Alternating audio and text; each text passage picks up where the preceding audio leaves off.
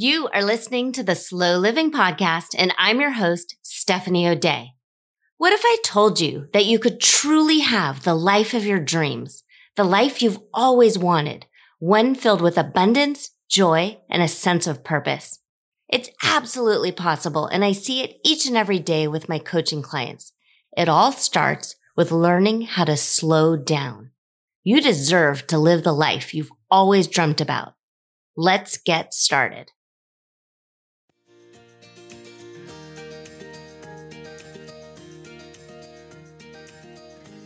You are listening to the Slow Living Podcast, and I am your host, Stephanie O'Dea. I am so excited to introduce you to my new friend, Megan Sumrell. And Megan is amazing. And Megan is a business owner, mom, wife, and she knows exactly how hard it is to do all of the things while still maintaining your own sense of self and purpose.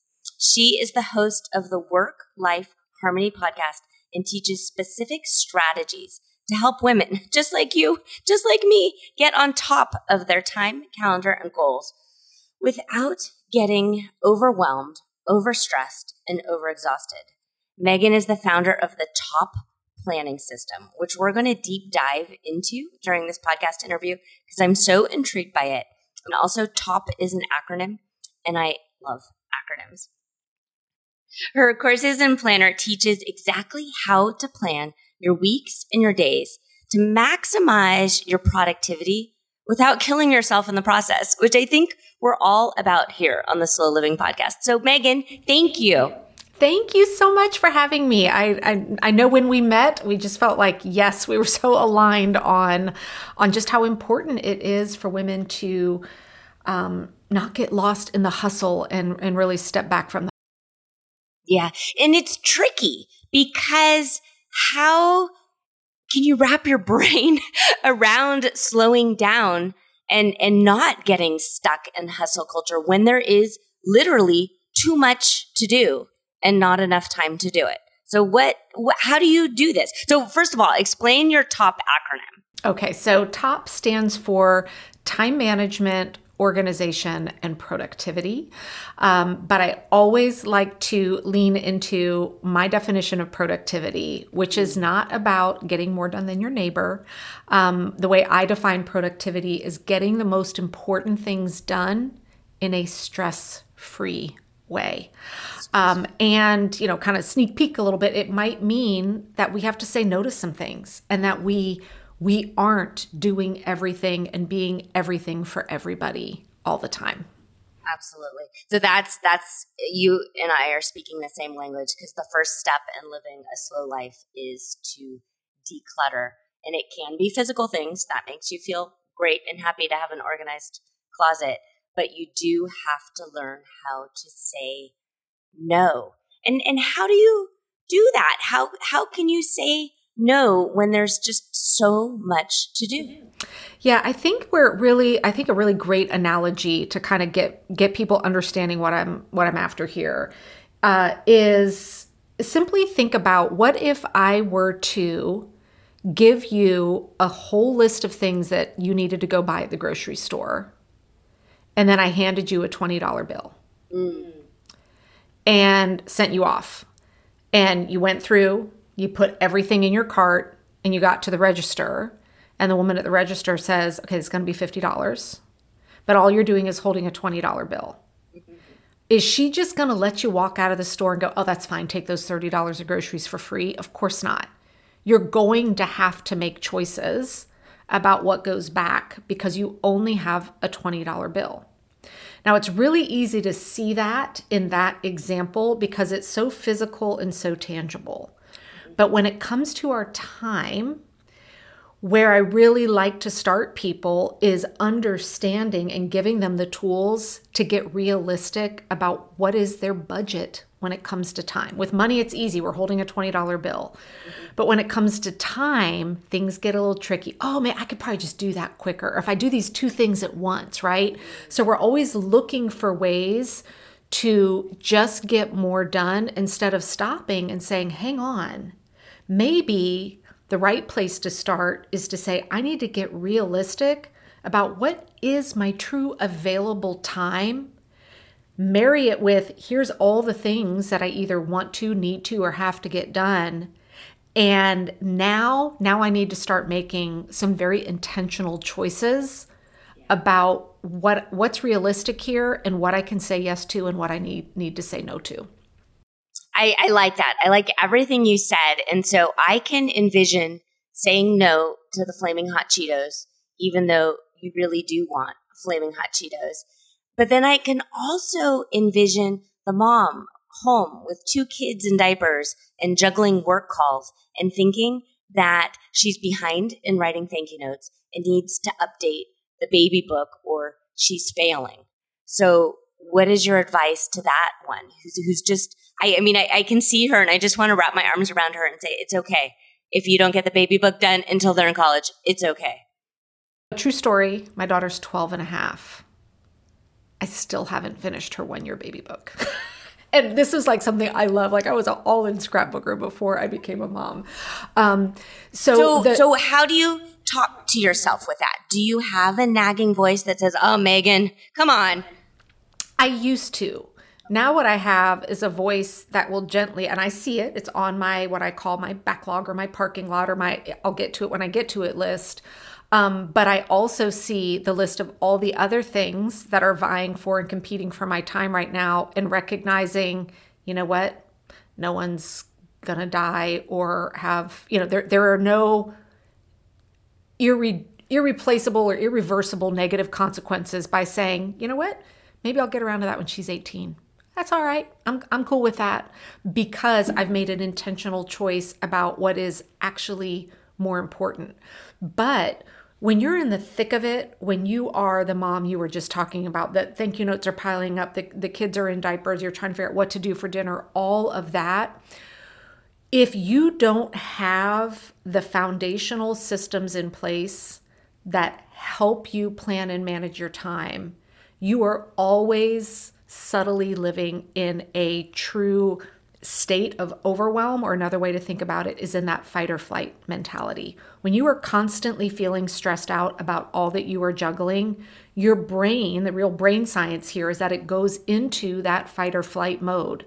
And when we're in that mode, the fact is, and this is science, it's not a fault of who you are as a woman, the fact is, we make irrational choices. Our ability to make good, thoughtful, smart decisions goes out the window. And we are all men, women, everybody alike. So the real solution here, the long term solution, is saying, what can I do to get myself out of that constant state of feeling that way so that when all of a sudden it's one of those days I can laugh and go, I'm okay with the fact that the baby book's not done. I'm not going to be in fight or flight because I have the underlying systems in place that allow me to always see here's my time budget, here's all the things that would like a piece of it. And I need to be able to say, oh, nope, today it's just going to be these three things. And I'm cool with that. And I'm not going to be upset about it. So you are speaking now as the voice of wisdom because you you've been there, done that. Um, have you shifted your definition of what a quote unquote good mom is throughout the years?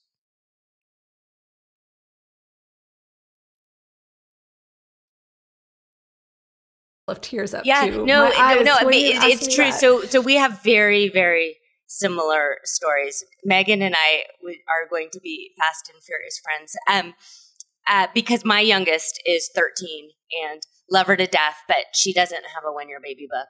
Um, and and it's and it's fine because I know I'm a good mom, but I, I work in an elementary school, and so I see these new moms whose oldest is like a TKer, so brand new five year old, and they've got a three year old, and they've got one in the Bjorn, and they're struggling, and yet they're still volunteering for every single PTA bake sale and they're still volunteering to reshelve all of the books in the library.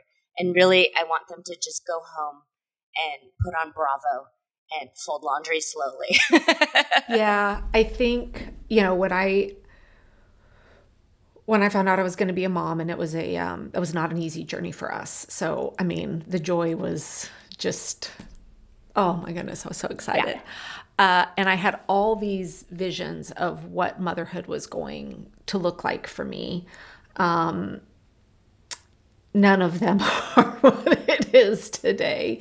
It's right? hard. It's it really, is. really, really hard. You, um, I like that analogy of of your heart is walking around outside your body and you're just like watching your heart. And if you had a chance, I, I, mean, I joke with my kids, if I had my way, I would shove you all back inside so then I know where you are.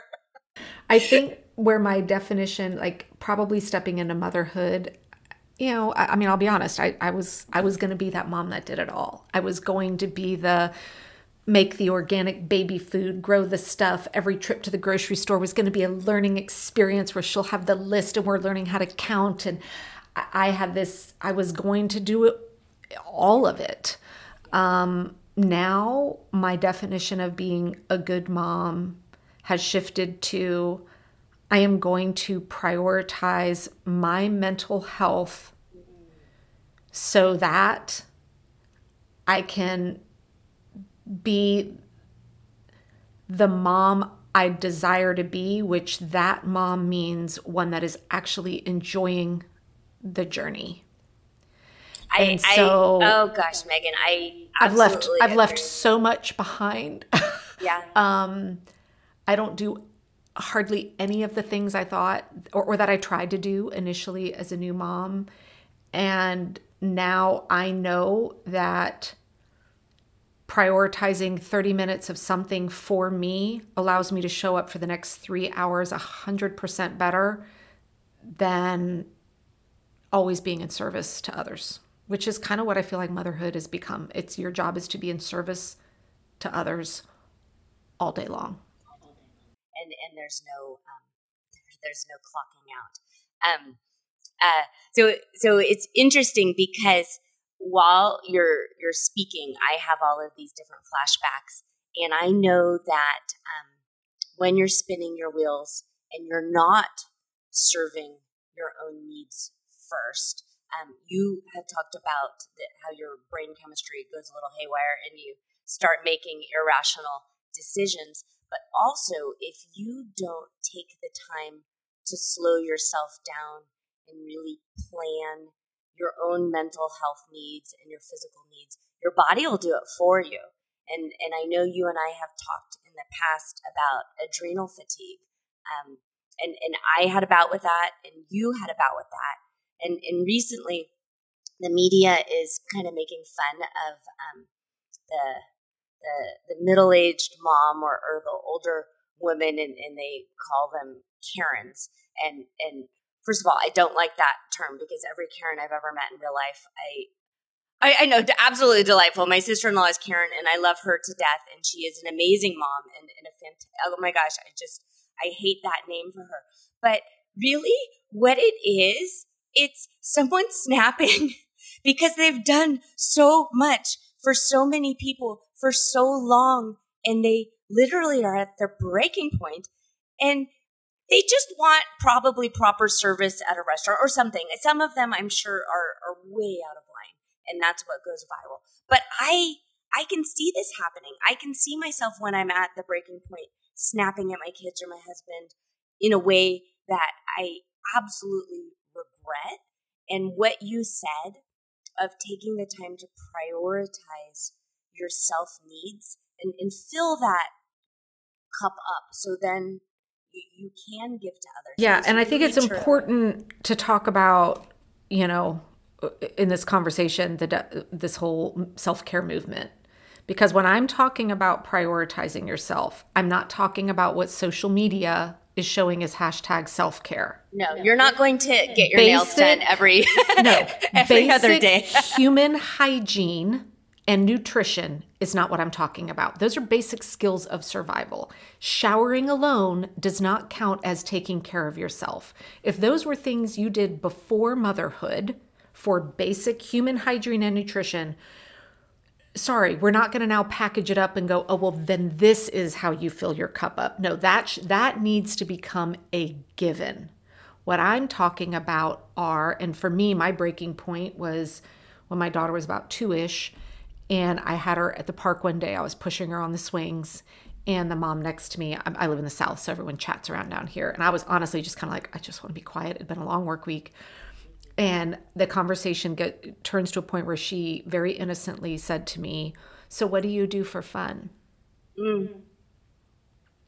And I did not have an answer. And it rocked me to my core because I used to do all sorts of things. So when I'm talking about taking care of yourself and prioritizing yourself, I'm talking about those things. The things that if someone says, What do you do for you for fun? Not in service to others, that you actually have an answer. Taking a bath should not be what I do for fun. That's just that's how I care for myself, right?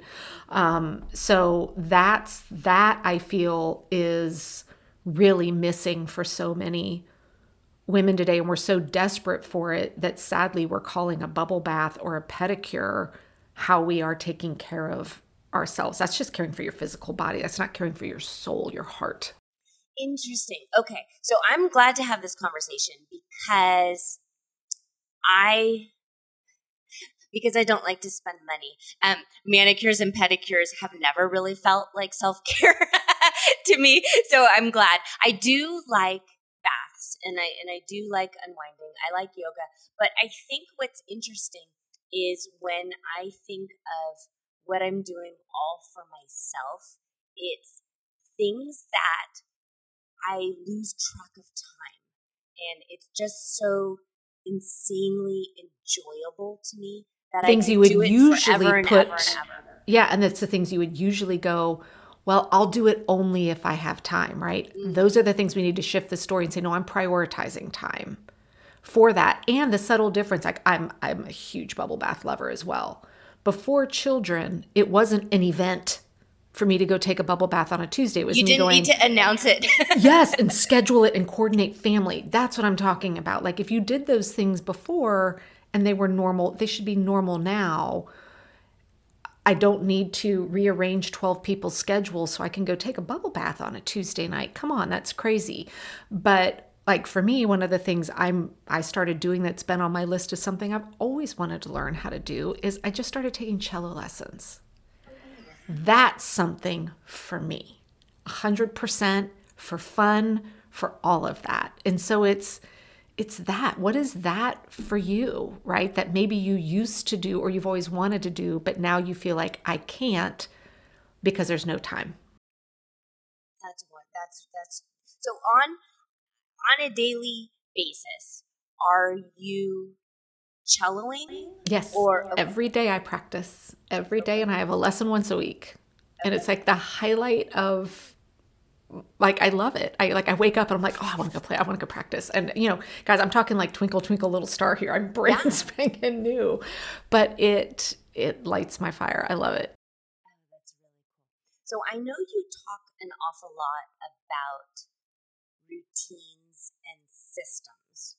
So if we go back to that kind of frantic in firefighter mode mom who's got a work deadline and and gosh we're in the middle of this nonstop cold and flu season it's just cyclical over and over and over again how does she kind of hit the the pause or the reset great question so everything that i teach around um, like my my entire time management system um, where I start everybody is first learning a process. Uh, we start with a basic process that's five steps, then we work our way up to an advanced 10 step process for how we create our plan for the week.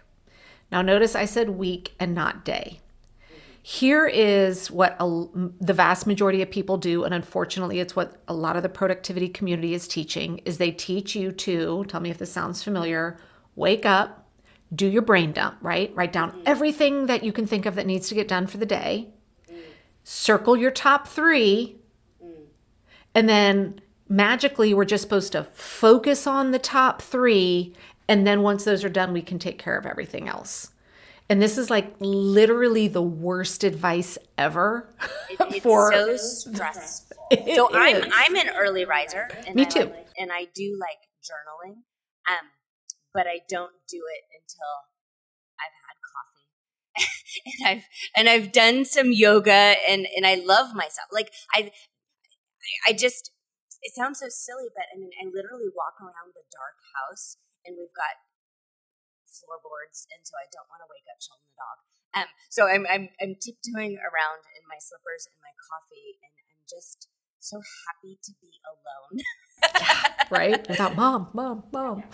Um, but this this idea of this daily wake up, start a task list, and then subconsciously, whether you realize it or not, you've set a goal for yourself to say, I've got to check all this off before I go to bed. Now, where in there is there an assessment of what your actual available time is for the day? Where in there are we acknowledging that maybe today isn't one of those days where you're focusing on one of your goals. Maybe it's a day where there are nine things that truly are priorities that have to get done. So, how the heck are you supposed to pick top three? And what happens if 10 minutes later your kid wakes up and they've got a fever and now they aren't going to school, right? So, this, this daily way, I, I, I call it just in time living it keeps you in that perpetual state of fight or flight mode. So instead I, teach people we're going to throw that away and we are going to learn how to create a weekly plan where this gives us the ability to look at okay, what are all of the things that I believe I need to fit into this week? And then how we layer it with one of the things I teach, which I don't see anyone else doing in in planning and managing your time, is layering it with the realities of your life. Um, and I like to call this your unavailable time, where you are awake, you are in motion, but those things on your list are not getting done. So, perfect example for me um, from right now, we're, we're doing a hybrid homeschool with my daughter. So, from 7 a.m. to 8:30 every morning, I am in motion. A lot of things are happening. Waking up, making breakfast, getting snacks ready, the lunch, the dog, taking a shower, all of that. Nothing on my traditional list is getting done during that window. I'm not being, quote, productive, right? But most of like that doesn't usually show up in someone's calendar either. So when they look at their day, they're like, oh, I've got all this time. Well, when you start layering in your realities of when you're very quote busy you're busy being busy but your things on your list aren't getting done suddenly what what people start to realize is traditional ways of planning and managing their time where they have a calendar over here that has appointments and then a huge list over here they look at their calendar and they're like oh my god i've got like eight hours well then when you layer reality on it they come back they're like oh my gosh i only have three and so, and this can't be done on a daily basis because it doesn't accommodate change well. So, this is why we create this weekly planning structure where we're layering our realities with our commitments, with the list of all the things that we want to get done.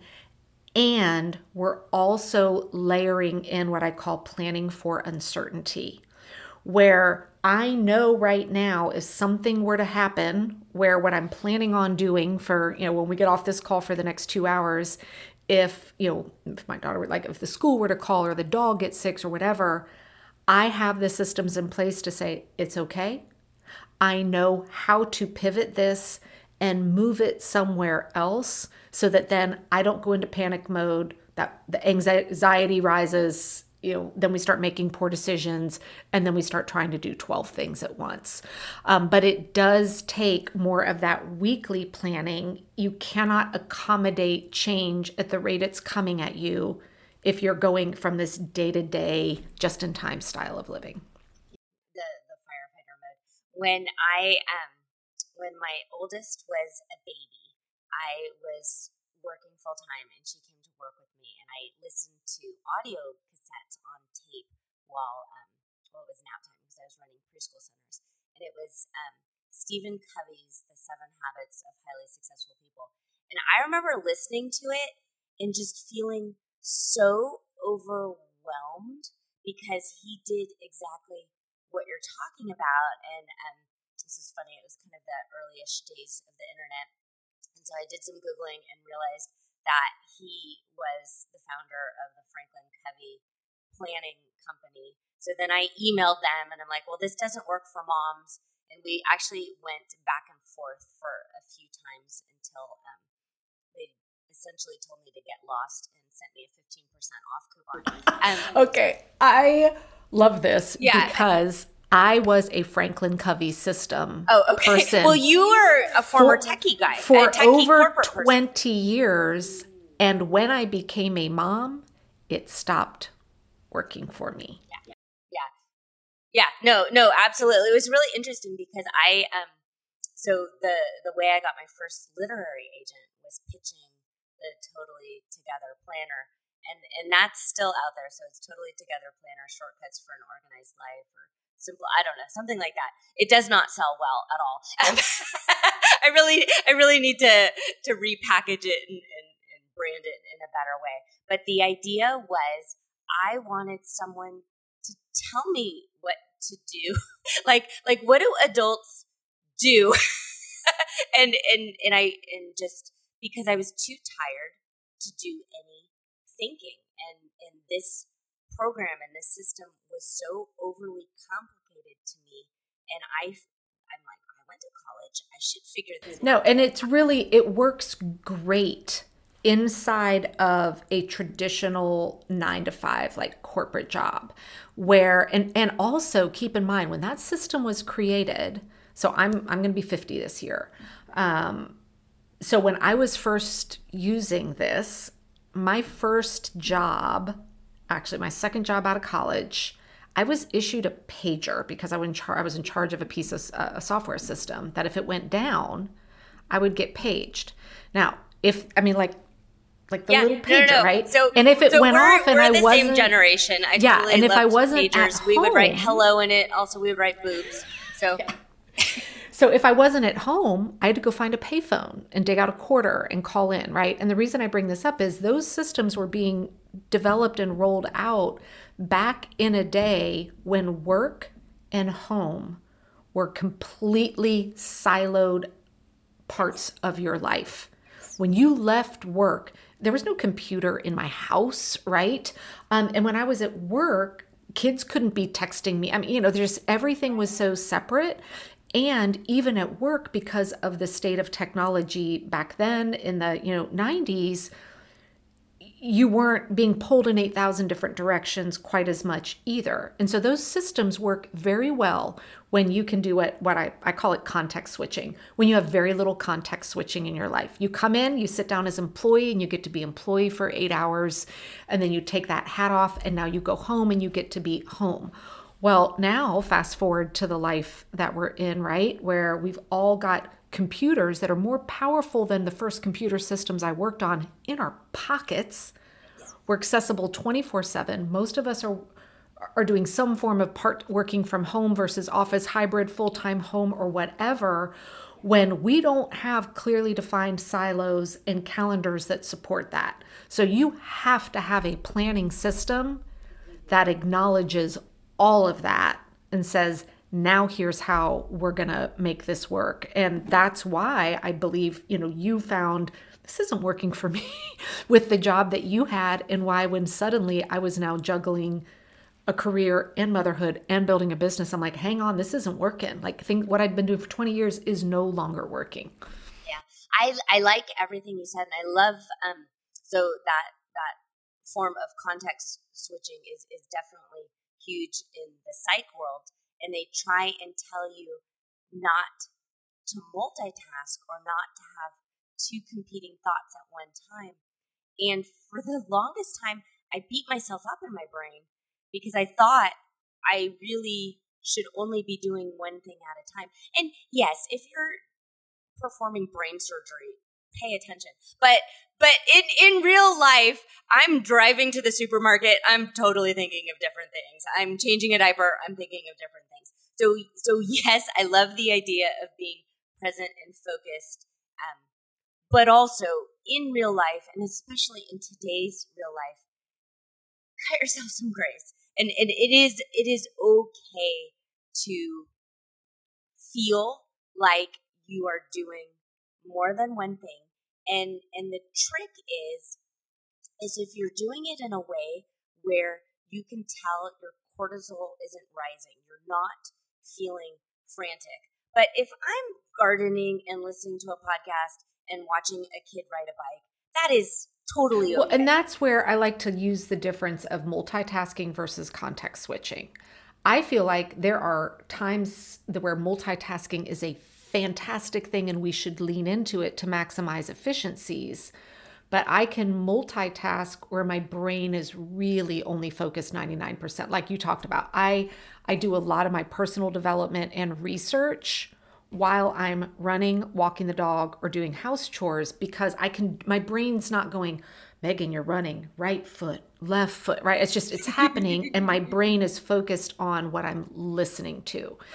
Now, I do put a lot of effort in helping people with their weekly plans minimize context switching, where you might be holding a fussy baby while cooking dinner, while trying to help the older kid with homework, while also trying to return a work email. We got to stop. that. This is that. where I want to tell you you should have put the crock pot. Exactly. yes. There you go. So we need to get planning strategies in place that minimize the amount of times we are we don't quite feel like a pinball in a pinball machine all day. It's like I'm mom, I'm employee, I'm wife, I'm mom, I'm back. You know, we want to minimize that, but absolutely we're going to put routines in place that leverage the good type of multitasking to just get some operational efficiencies going. Yeah. And I and I like that. And and back to your running analogy, I know when you do your your habit planning and your building of your systems, you're doing it in a way that your body kind of takes over and you have muscle memory. So so yes, the the first time you go for a run, you're probably concentrating on the fact that you are running. But if you keep doing it over and over again, your body does take over and then you can start listening to the audio book on tape that you've been putting off and, and things like that. Yeah. Megan, I am just so thankful that our paths have crossed and, and um, there's a lot sometimes to be said about social media and how it, um, I don't know, sort of robs you of time. But then every once in a while, I get a diamond like you who come across my inbox, and, and I'm just so thankful for you. And thank you for sharing so much time and such amazing advice. Where can people find you? So I am very easy to find. I am just Megan Sumrell everywhere Instagram, Facebook. Um, I would say I have a really great um, free training out there that if anyone is listening and is still kind of like, uh, I've tried these time management things before, and you want to get a little flavor of my approach to it, um, you can just go to theworklifeharmony.com or even just go to my website and, and, you can sign up and take the it's a video training. You can watch it at your own pace. Um, and if you're listening to this obviously you're probably a podcast listener. Uh, so feel free to come join me on my podcast where i've had stephanie as a guest as well. And that's also called work life harmony on all the podcast players. Um, I, I really try and jump in. And if i if it's a week where i'm solo i keep it to about 10 minutes with a really quick time management strategy for you that you can digest quickly and get into action that is wonderful i'm i'm going to put you on the spot and um, because this this popped up in my head because i already know that you do believe in work life harmony and balance so that whole idea that it's a myth we're just not even going to dive into that right now but I, I was recently chatting with someone who told me that she thought the American dream was dead. And that it, it felt like daggers in my heart because I'm raising children and I don't want them to think that. So, what are your thoughts on that? And again, I'm putting you on the spot. Yeah, I apologize. No, when I hear that, my thought is that is someone that is in a state of perpetual overwhelm and doesn't see a way out. Um, and d- does it happen overnight? No. It took me several years to build and develop the framework that I use now. But I believe it is 100% alive, but it requires us, as, and I'm talking about women in particular, moms in particular, it might require us to reframe our definition of what the quote perfect mom is. So I run a very successful um, business. I, as a sole owner of it, um, I work on average four and a half hours to five hours a day, four days a week. and that's it. And I take most of the summer off with my daughter. My afternoons are spent being in full mom mode. I just started cello lessons at the mm-hmm. age of almost 50. Um, so I feel like I am living the the American dream. It took I, I work hard, don't get me wrong, mm-hmm. but I'm not hustling. And there's a difference. there a difference. When you work hard and you're not hustling, you feel gratified, you feel triumphant, you feel fulfilled. And those are the feelings. And I sleep nine hours a night. oh gosh, I love sleep.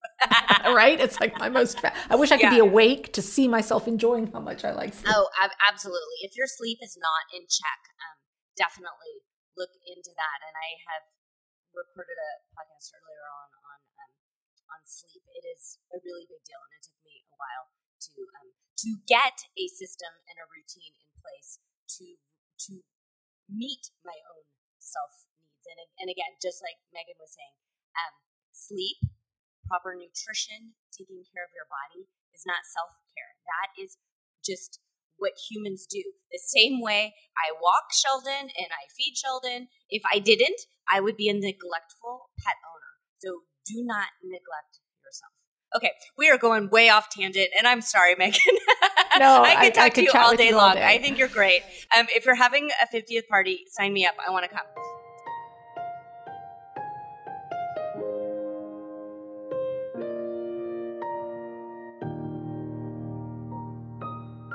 Do you have a slow living story to share?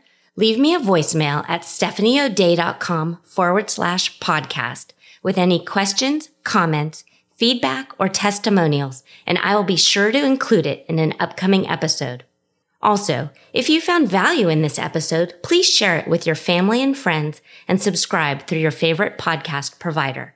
The more you share, comment, and leave positive reviews, the more people we can reach and share the slow living lifestyle and messaging.